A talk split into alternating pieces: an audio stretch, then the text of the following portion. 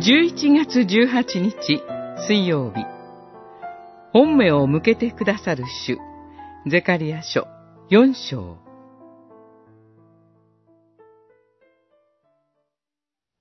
誰が初めのささやかな日を下げすむのか。ゼルバベルの手にある選び抜かれた石を見て、喜び祝うべきである。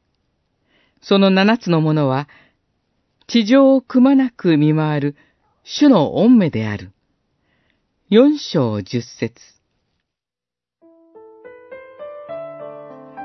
私たちの幸いは何でしょう？それは私たちの暮らしを瞳のように守っておられるお方が共におられるということではないでしょうか。主はこの章で私たちに不思議な幻を示されます。その幻は、一本の食台の上部から七つに枝分かれした管がスルスルスルと伸び、その先に灯火皿がつけられているというものです。まるで主がいつもどんな時にも私たちに灯火皿という御顔を向け、瞳のように御目を向けているかのようです。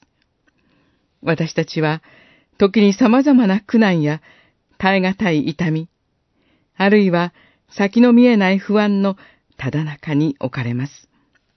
この時、民たちも補修から帰還した後、同様の苦難や不安の中に置かれていました。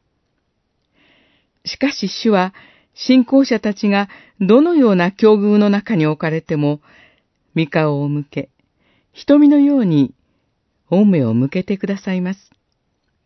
主は、信仰者たちがどのような苦難の中に置かれても、御顔を向け、瞳のように、御目を向けてくださるのです。そして、主は必ず必要な助けをお与えになるのです。